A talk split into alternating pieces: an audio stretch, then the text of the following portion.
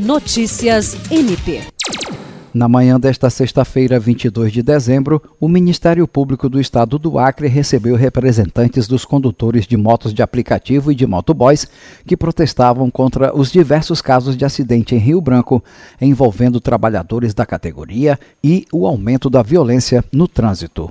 Revoltados com a morte do motoboy Márcio de Castro Nogueira, eles cobraram providências e a intensificação das fiscalizações vítima de um acidente de trânsito ocorrido no dia 10 de dezembro na estrada do Calafate, provocado por um motorista sem habilitação e supostamente embriagado. Após 11 dias internado, o motoboy faleceu na tarde desta quinta-feira, 21.